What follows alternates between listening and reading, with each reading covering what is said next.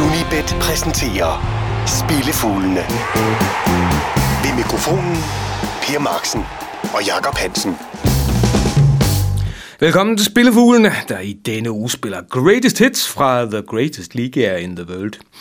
Vi skal nemlig til Premier League, til Bundesligaen, til La Liga og har selvfølgelig afstikker til Belgien og naturligvis Skotland. Kollega Hansen han har nok en gang tilbragt weekenden på træk, for du har været i London, primært for at se noget tennis over i øh, O2 Arena, men der var også plads til en fodboldkamp, Ja, ikke? Altså sådan en mere hipster en af slagsen, fordi du var jo ikke til The North London Derby i uh, weekenden. I jo et, en kamp, som vi slet ikke gider snakke om. Det har vi nemlig besluttet i den interne spørgskomité. uh, men du har været i Brentford, og derover der har du haft en snak med Thomas Frank, blandt andet om de mange danskere, der render rundt i uh, klubben. Ja, jeg havde en, en meget dejlig dag på, ude på Brentfords træningsanlæg, hvor Thomas Frank viste mig lidt rundt og frem og tilbage, og så havde vi en lang snak om Thomas Frank og hans tid i Brentford, klubben som sådan, hans rolle som assistent, i stedet for at være cheftræner. Masse gode ting. Masse det kan man se frem til på sportsmagasinet. Du skal lige have, Håber jeg. Du skal lige have skrevet, du skal lige have skrevet skal lige have skrevet ud af hovedet. Ja. ja det er godt.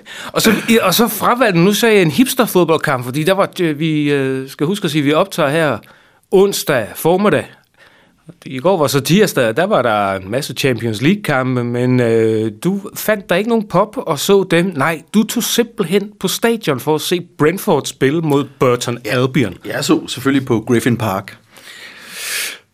Den står der jo ikke så længe endnu, den der legendariske, altså stadions udseende, det er ikke det, der gør den specielt legendarisk, men den ligger fantastisk midt i lokalområdet, og så er den jo legendarisk på grund af de fire popper i hver sin side, eller i hvert hjørne. Og vil man have dem med, at tiden ved at rende ud, fordi de er påbegyndt øh, bygningen af et nyt stadion, Brentford. Så skal man nå det, så er det ved at være tid, og det er super hyggeligt at gå, rundt, gå en tur rundt om stadion inden kampen. Specielt under projektørlyset, som sådan en aften i går. Det kan klart, det kan varmt anbefales. Så det her en anbefaling givet videre til dem, som øh, lige tager et skridt ned over i England og tager til øh, fodbold i øh, The Championship. Ja, og så 7.900 tilskuere i The Championship tirsdag aften med, med konkurrence af øh, Champions League. Det var fordi, de vidste, der var øl. det er nok rigtigt. uh, kampen er sluttet i 1-1. Hvad var det for en forestilling? Ah, det var ikke en forestilling, Thomas Frank han var tilfreds med. Han mente selv, at det var deres øh, dårligste præstation i den her sæson. Burton, de spiller ikke så meget fodbold. Uh, Brentford spiller rigtig meget fodbold. Det gør Burton ikke. Det vidste uh, Brentford godt på forhånd. Uh, men det alligevel lykkedes det dem ikke at få lukket af. Men det var, det var en okay fodboldkamp. En okay fodboldkamp. Ja, jeg har set bedre, jeg har også set ringere. Godt så. hvor bedre og ringere, hvis vi laver et hurtigt recap for, hvordan det gik i uh, sidste uge. Vi er sådan nogenlunde tilbage i uh, sadlen igen, for det var 3 ud af 6. Det startede trist i vores måljagt.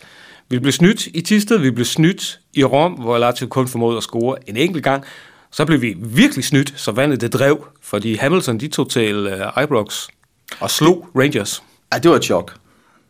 Altså ikke bare, at vi ikke rammer Asian Handicap minus 2, det får så være, men at Hamilton ligefrem vinder, det var et chok. Så blev det så heldigvis bedre, fordi det var, ja, det, det, det, det var så et langskud, der sad i sidste uge til, til uh, saftige odds 3,5. Du havde kigget krydset mellem uh, Atletico og Real i Spanien. En, en skøn 0-0'er. Fantastisk 0-0'er. er der, vi, vi, vi har en kollega, som ikke synes, at det var særlig godt, fordi øh, det, var, det var ham den modige studievært. Ja, han, han tog jo chancen på, øh, på mindst tre kasser.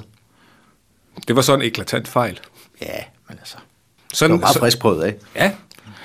Vores kryds, det holdt sig heldigvis. Ja, du skal lov. Men vi skal så kigge frem mod en uh, weekend, og nu lovede jeg Greatest Hits og uh, ugens uundgåelige fodboldkamp som er vores første bud i øh, den her udsendelse, det er det 174. 20. Revier Derby. Borussia Dortmund mod Schalke 04. Og øh, mildt sagt et hjemmehold, der er under pres. Ja, øh, det er jo første gang i årvis, at det er med Schalke øverst i tabellen, at de her mødes. Og det er, det er et Dortmund-hold, der virkelig er til tælling i øjeblikket. Men vi kan jo starte med at få dit bud på, hvad er det, vi skal spille? Jeg var meget fristet af at simpelthen at tage chancen på Schalke. Jeg synes, oddset er meget, meget højt i forhold til, hvor god form Schalke er i, og hvor rystende usikre Dortmund virker. Men det kan også være lige præcis sådan en kamp, hvor Dortmund-spillerne nu tænker, nu skal det simpelthen være. Fordi det er Schalke, der står over for dem. Men ikke desto mindre, så tror jeg ikke, at Dortmund formår at holde, øh, holde buret rent. Så jeg spiller, at begge hold scorer. Det giver odds 1,55. Det synes jeg egentlig er et ubegribeligt odds, taget i betragtning af, hvordan Dortmund spiller. Det skal jo lades Dortmund, at de øh, trods deres misære i øjeblikket, så er de jo scoret i samtlige sæsons kampe. Men deres defensiv er jo simpelthen hullet som sig. Alene i de fem seneste ligakampe har de indkasseret 14 mål. Og så møder de måske Schalke på et lige præcis forkert tidspunkt, fordi Schalke er i fremragende form og er på en anden plads i ligaen. De har scoret i deres seneste syv kampe i træk. Så der skal ske en eller anden drastisk forvandling med, øh, med Dortmunds defensiv, hvis de skal holde Schalke for netmaskerne. Og det tror jeg ikke på, at de får rettet op inden på lørdag. Der er lagt i kakkeloven øh, til, øh, til den her fodboldkamp. Det har overchefen hos øh, Schalke 04 med slagter milliardæren Clemens Tønjes sørgede for, fordi han sagde i et interview med Runerrichten her øh, først på ugen, at vi vil på lang sigt være foran BVB, både sportsligt og finansielt. Hold det, op. det er jo vifte med en rød klud. Det er det godt nok. Det er også store ord, når man ser på de to klubbers etat lige i øjeblikket. Men fair nok. Man kan så sige, Altså, de har jo potentiale til det. ja, det har de, de, Tønjøs har jo nummer lasen fuld af penge. og nu, nu, Og et enormt, en enorm fanskare, ikke? Man kan så sige, Bosch's, den der kompromilløse 4-3-3, han spiller, han har ikke nogen plan B, når han har udfald nede i forsvaret. Og øh, nu manglede Sokratis, han manglede i går. Og han er stadigvæk tvivlsom, han har øh, problemer med ribbenene. Så de kæmper for at få ham klar, fordi han er den, der nok kan gøre en lille forskel i det der... Ja, men selv, selv med, og- både med og uden ham har, har deres forsvar jo sejlet fuldstændig i de seneste to måneder. Lukker tre mål ind mod, øh, mod Leipzig på hjemmebane, tre mål ind mod Real Madrid, tre mål ind mod Bayern. To i går mod Tottenham. Det lader til at være en træner, der øh, troede, at man kunne lave samme spillestil i Bundesligaen, som man kunne med succes i Bundesligaen, eller i øh, den hollandske æresdivision. Og det må man mildest talt sige, han indtil videre har fundet ud af, at det går ikke. Men han virker så også til gengæld også øh, temmelig kompromilløs. Han virker også meget afklaret, fordi øh, jeg læste en interview her til morgen, hvor han også blev spurgt om hans fremtid, og det er også klart, siger han jo, hvis vi taber til Schalke 04, så er min position, min stilling, er selvfølgelig også til diskussion. Ja, du har jo, du har jo meldt det op øh, allerede for et par dage siden, da vi to snakkede sammen, at det er hans sidste kamp, hvis ikke de får point. Det tror jeg, du er, det tror jeg, du er helt ret i. Altså det virker som om, han starter som lyn og torden, og efter de første 6-7 runder, der, øh, har vi, der har vi alle sammen, altså vi kan jo være enige om, at Borussia Dortmund ligner en fantastisk fodboldhold. De bliver helt klart første udfordrer til Bayern, og det bliver en tæt duel, Ja. også fordi Bayern under Ancelotti startede meget hakkende. Og lige pludselig så hoppede kæden bare af, og, og de kan altså til synligheden ikke finde ud af at få den på igen. Altså, var det fem eller seks point, de var foran Bayern? Ja, seks da Bayern. han overtager fra Ancelotti. Fem eller seks? 6. Og nu er Bayern ni point foran. Ja. Altså, vi vi snakker jo ikke over tre måneder. Og, og ja, de har mange skader i uh, Dortmund, men de har den runde lyne med også en, uh, en bred trup. Ja, netop. Og det er jo, altså, Toprak, Sokratis, altså stærke forsvarsspillere. Byrki var indtil den her sæson en udmærket målmand. Der er en hel masse, der ikke fungerer. Og til synlædende, altså det, det, hans Aubameyangs seneste stunt, det er ikke første gang, han har været en smule udisciplineret, men hans seneste stunt, det synes jeg alligevel virker øh, lidt mere utræt, end han plejer at være.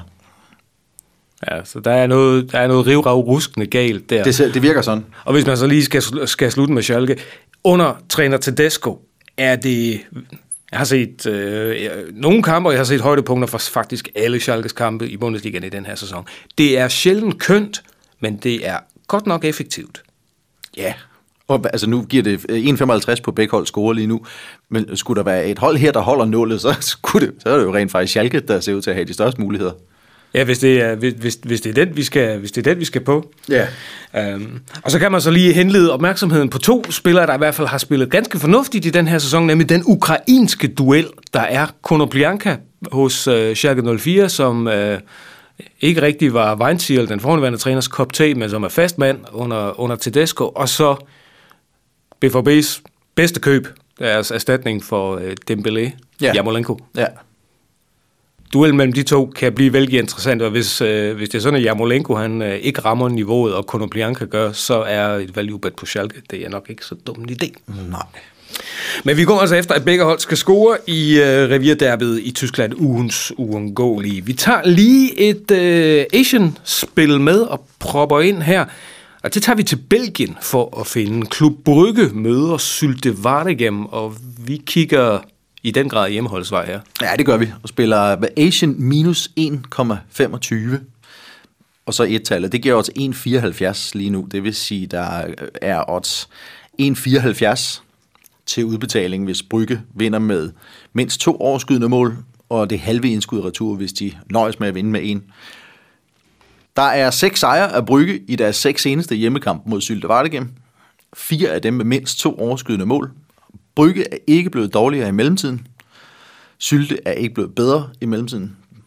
Brygge fører ligaen klart, og de har syv sejre i syv hjemmekampe i den her sæson. Fem af dem med mindst to overskydende mål. Sylte har tabt seks af deres seneste syv ligakampe. Fem af dem med mindst to overskydende mål, og fem af deres seks seneste nederlag på udebane var med mindst to overskydende mål. Torsdag aften spiller de ude mod Nice i Europa League. Den dobbeltbelastning har Klub Brygge ikke. Og efter deres seneste tre Europa League-kampe, tabte de den efterfølgende ligakamp med mindst to overskydende mål. Det er, er sådan et, jeg tvivler på, at det her år 1,74, det står til weekenden. Det lyder som tendens, det der. det, ja, det må man sige. Så øh, stille og roligt, sikker sejr til Brygge, altså ugens Asian-spil. Øh, lige med et øjeblik, lige efter en jingle, så tager vi på en europæisk rundtur. Spillefuglene fra Unibet. Jakob Hansen og Per Marksen. Og den europæiske rundtur, ja, nu var vi først i Tyskland, og så var vi i Belgien, og så hopper vi flux tilbage til Tyskland igen.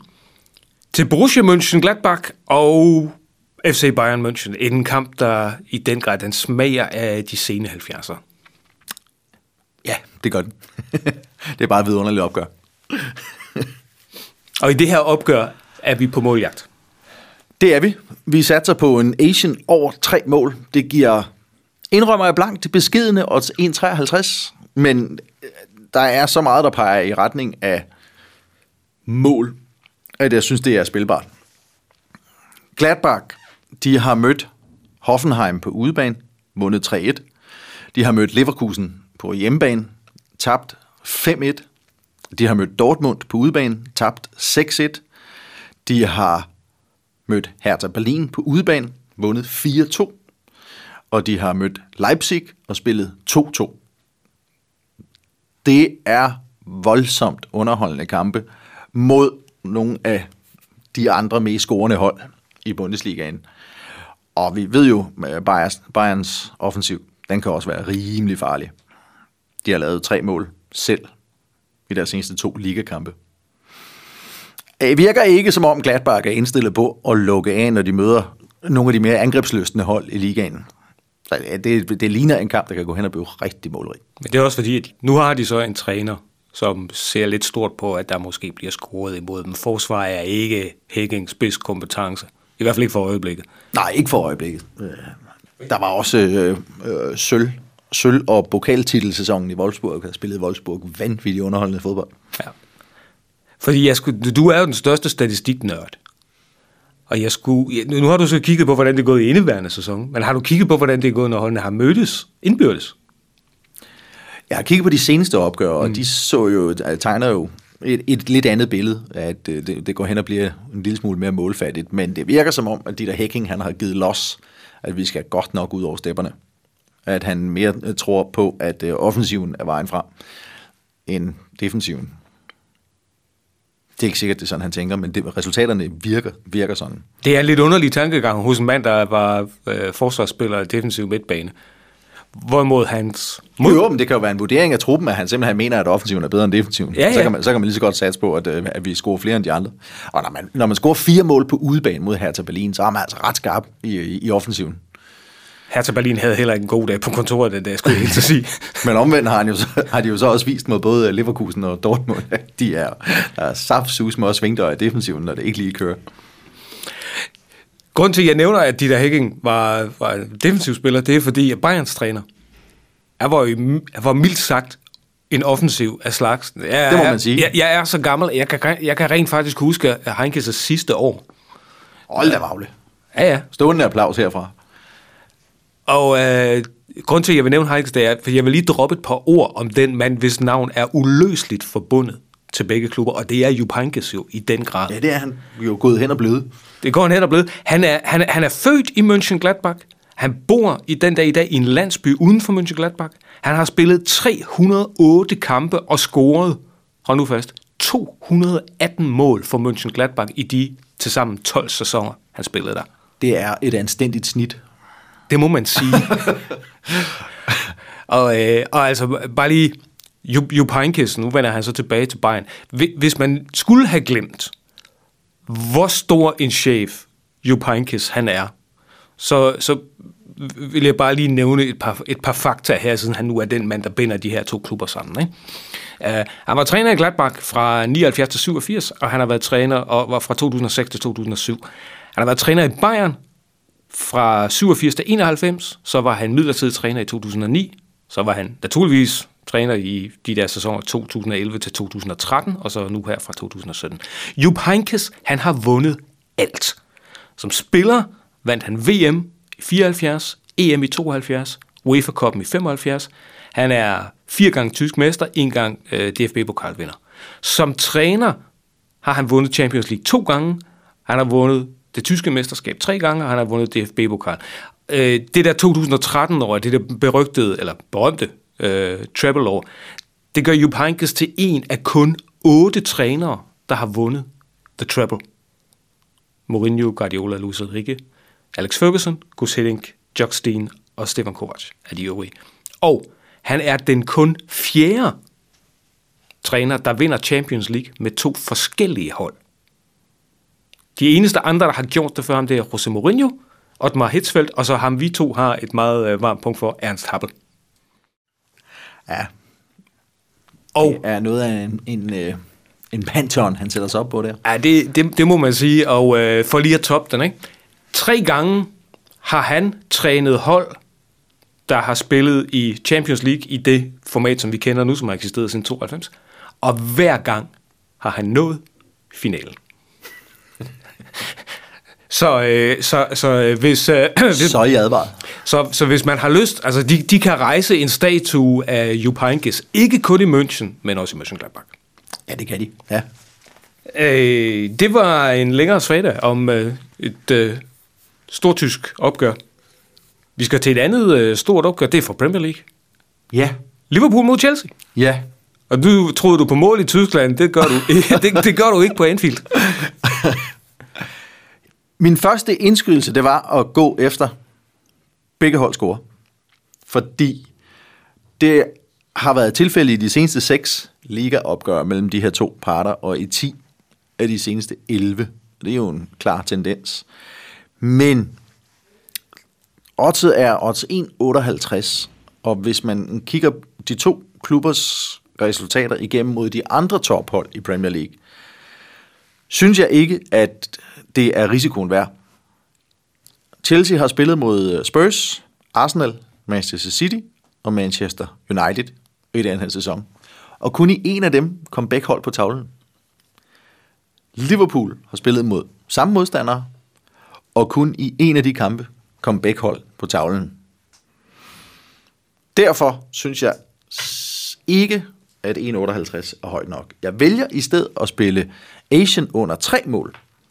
Det giver lidt højere, odds 1,68, og så har vi dækket. Hvis nu, nu skulle komme tre scoringer, så har vi øh, indskud retur. Kun en af deres 10 seneste opgør havde mere end tre scoringer. Og så kunne det være, at Liverpool måske havde lyst til at få lukket en lille smule af efter den cirkusforestilling i Sevilla. Men hvad ved jeg? Apropos, de Jeg spillede... kunne lige så godt selv tage hul, ikke? Jo, de, ja. de, de, spiller, de, spiller cirkus, de spiller cirkusfodbold, laver en, øh, en omvendt Istanbul, ikke? uh, og ikke at forglemme, Chelsea onsdag aften er de altså i Karabakh Ja, det er de. og har en meget lang flyvetur hjem. Uh, og nu uh, skal vi være... Vi, vi behøver ikke at være søde ved Liverpools forsvar. Det ser, det Nej, ser, det det ser herre ringe ud. Men, og du nævnte det selv for et par udsendelser siden, de har jo rent faktisk haft clean sheet i 6 ud af 7 hjemmekampe i den her sæsons Premier League. De har slået Southampton 3-0, Huddersfield 3-0, øh, Arsenal 4-0, Crystal Palace 1-0, spiller 0-0 mod Manchester United. Og hvis man kigger på Chelsea, de har holdt buret rent i de sidste tre Premier League-kampe, inklusive også en mod Manchester United. Ja. Så vores tese går simpelthen bare på, hvorvidt dine, de, dine røde venner kan stabilisere et forsvar. Det er sådan set det, det her det kommer an på. ja. det er godt. Så Asian under 3 i uh, Liverpool-Chelsea. Derfor kan det Og godt kom blive... nu med det. Du skreg din nummer las i laser. af grin i går aftes. Jo, du gjorde. Altså, altså en lille smule, ikke? Fordi de stod så... Altså, jeg synes, jeg havde set det der blik, da, da Liverpool-spillerne går til pause, og kameraerne står dernede og fokuserer ind på. Jeg synes, jeg havde set de der små smørrede grin før, og så var det bagefter, det slog mig. Nå jo, det var sådan Milan-spillerne, de havde det den aften i Istanbul. Maldini med et smørret grin om, ah, den her, den er i sækken, ikke? Ja. Må det ikke bare Sevilla havde ønsket, det var på samme store scene, at de havde lavet det der? Ja. Ja, vi ved også godt, hvordan det går for Sevilla, fordi Sevilla, de skal, de, de skal ende på tredjepladsen i den her gruppe, og så skal de vinde Europa League. Ja, det var det. Det er det. Nå, sidste stop på rundturen, det er et øh, sted, som vi altid aflægger et besøg. Vi skal til Skotland, til øh, Rugby Park. Det hedder den jo rent faktisk, Kilmarnock hjemmebane. De møder Aberdeen, men øh, det kommer ikke til at gå så godt for hjemmeholdet. Nej, jeg er nødt til at tage på et vist øh, revanche-togt i Skotland, for det var en sindssyg weekend i Premiership i øh, sidste uge med hjemmebane nederlag til Hibernian, Rangers og Aberdeen, og jeg gentager alle tre på hjemmebane. Det var det nummer 2, 3 og 4 i den bedste skotske række, der i samme weekend taber på hjemmebane. Det er en af den slags weekender, en britisk bookmaker slikker sig om munden over. Vi Altså Aberdeen er jo uden sejr i deres seneste to ligakampe. Og vi skal tilbage til sæsonen, til de sidste tre kampe i sæsonen 15 og 16, for at finde det seneste tilfælde af tre ligakampe i træk af dem uden sejr. Det er ikke ensbetydende med, at det ikke sker her, men Kilmarnock er uden sejr på hjemmebane i den her sæson, hvor de i syv kampe på Rugby Park har hentet sig to point.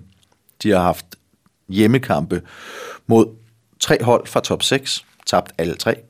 Aberdeen har ikke tabt en udekamp i ligaen siden 28. februar, og de har spillet 11 i mellemtiden, hvor a 9 blev vundet. Og de har vundet deres seneste seks besøg hos Kilmarnock. Derfor synes jeg, at odds 81 er værd at gå på jagt efter. Det lyder, det lyder plausibelt, ja. Jeg har et fun fact til dig. Elsker det. Godt så. I marts 2012, der sluttede en æra i Kilmarnock. En, der havde øh, varet i et, øh, næsten et par århundreder, og som faktisk fik den daværende skotske førsteminister Alex Salmond til at fare fuldstændigt i flint. Ved du, hvad der skete i marts 2012 i Kilmarnock? Nej, der er jeg nødt til at melde pas. Der lukkede man et destilleri, der havde eksisteret siden 1820, og som oprindeligt var kendt som Walkers Kilmarnock Whisky. Men vi kender det brand under et andet navn. Kom med det. Johnny Walker. Johnny Walker. Efter John Walker, der i begyndelsen af det 1900 solgte whisky fra sin købmandsforretning. Man brygger stadigvæk, øh, hvad hedder det, Johnny Walker whisky ja, på livet løs, i, det øh, i, øh, stadig den mest solgte whisky. Ja, i øh, Skotland. Men altså alle andre steder end der, hvor den oprindeligt kommer fra, nemlig Kilmarnock. Så fun fact, det er, hvis du bliver spurgt i et øh, Trivial Pursuit, eller sidder i et festlag, hvor pokker kommer Johnny Walker fra, så er svaret Kilmarnock. Og så lukkede de bare destilleriet. Det var godt, jeg sad ned, da du sagde det. Det er, det er det, der sker, når man bliver købt af store multinationale koncerner, som kan producere hvor som helst, og som ikke har respekt for historie. Ja, Nemlig. Ja. Usel mammon. Usel, Det usel er, hvad var- de jagter. Ja, det er sådan set også det, vi jagter. Så. Ja. Nå ja. Og øh, sidste del af jagten på uselt mammon, den kommer i form af et langskud. Spillefuglene fra Unibet. Og lad os så få langskuddet. Og det langskud, det skal vi til Spanien efter, for nu gik det jo så godt i sidste uge. Lige præcis. Også min begrundelse. Tænk, nu gik det jo fint i sidste uge med Spanien, så lad os da bare prøve igen. Valencia, Barcelona. Det helt store opgør i den her runde i Spanien. Valencia er i så god form, at hvis de ikke kan true Barcelona lige netop nu, er det svært at se, hvem der kan true Barcelona. Barcelona fører med fire point ned til øh, nærmeste forfølger i tabellen, og det er så øh, Valencia. Og man hører næsten hver weekend, at Barcelona i virkeligheden ikke spiller særlig godt, men bare er effektive. Valencia, de spiller utrolig godt, og har ikke mindst på hjemmebane været ufatteligt stærkt kørende. Altså, de, nu er de ude uden nederlag som sådan, så de har jo selvfølgelig været stærkt kørende, men øh, det har været, øh, de spiller virkelig medrivende fodbold på hjemmebane. Så derfor tager jeg chancen på et draw no bet på et-tallet til odds 2,85. De har ni sejre i træk hos Valencia, og har modsat Barcelona, som har været igennem en rejse til Torino i ugens løb. Den rejse har Valencia jo ikke været på. De har haft hele ugen til at forberede sig minutiøst til lige præcis den her match. De har allerede den her sæson klaret 0-0 med Atletico Madrid og 2-2 med Real Madrid, sidstnævnte endda på udebane, hvor de førte 2-1. De har smasket Sevilla med 4-0 på hjemmebane. Sociedad slog de med 3-2, Bilbao slog de med 3-2, Betis slog de med 6-3. Det er fem af de hold, der ligger i top 9, så deres resultater er altså ikke hentet øh, mod ligaens bundhold, men mod dem, som rent faktisk må anses for at være deres farligste modstandere. Sidste år vandt Barcelona 3-2 her på Mestalla på en ekstrem sen scoring, som de var rasende over i Valencia. De har alle muligheder for at revancere sig nu. Og jeg tror, jeg, tror, jeg satser på, at de er klar til det. De er så tændt og så klar, og så har publikum så meget i ryggen lige nu. Er der også 2,85, det synes jeg skal prøve af. Skal, Okay. Skal, ja. Okay. Når man allerede har taget point fra, fra både Real og Atletico, og Barcelona bare ikke virker overbevisende. Og så er det også et emotionelt opgør. Jeg har haft fornøjelsen af at være i Valencia et par gange, og en af gangene der bliver også af flere af de lokale mindet om, at er der en klub, de hader i Valencia, så er det Barcelona. Er der et, altså de vil hellere slå... Mere end, mere end Real. Mere end Real Madrid. De vil, hvis, øh, hvis de har valget mellem at slå en af de to for deres første fødte, så tager de Barcelona end i dag. De kan ikke døje katalanerne deroppe. Og det har også et eller andet at gøre med øh, næststørste, tredje største øh, by i Spanien, hvem der er mest vigtig i øh, Valencia, vil man, vil man øh, synes man, at man, man ved godt, man står i skyggen af Madrid, og det er fint nok. Man skal fandme ikke stå i skyggen af Barcelona. Så øh, der bliver nok lagt i kakkeloven her. Det, det lugter af et brag af en match. Det var en del brav, vi har i den her øh, uge langskud. Ja, er Valen- Valencia, Barcelona, Liverpool, Chelsea, Gladbach, Bayern, Dortmund, Schalke. du er ved Ja, at- det, det du er af en ved- weekend, vi går i møde. Ja, det er der nemlig. Så lad os lige tage et hurtigt uh, recap her. Altså, draw no bet på uh, Valencia i deres kamp mod uh, Barcelona i Spanien. Så beskedende under et Asian-spil. Under tre mål mellem uh, Liverpool og Chelsea. Til gengæld over tre mål mellem, øh, også Asian, mellem øh, Borussia Mönchengladbach og Bayern München. Et direkte total Aberdeen sejr, når de er i Kilmarnock. Et øh, Asian-spil, Asian minus 1,25 på øh, Klub Brygge over Sulte Vardegem, og begge hold til at score i Das Revier Derby i øh, Tyskland, Borussia Dortmund mod Schalke 04. Vi håber på dårlig vejr i den her weekend, så vi har en god øh, anledning til at blive foran, uh, foran ja. diverse skærme. Ja. Husk, at du kan finde alle Jakob Hansers spilforslag inde på Facebook og på vores blog, der nu hedder Sportsmagasinet, og du finder den inde på unibet.dk. Der er som altid fyldt med analyser, optagter og meget andet godt, og som sagt, der kommer et øh, interview med Thomas Frank her i den kommende uge. Er du til levende billeder, så tjek YouTube-kanalen for Unibet Danmark, hvor Anders Sidans styrer løjerne. Lars Juhl producerede, og Spillefuglene, vi basker igen med vingerne i næste uge. Tak fordi du lyttede med i denne omgang. Spillefuglene fra Unibet. Jakob Hansen og Per Marksen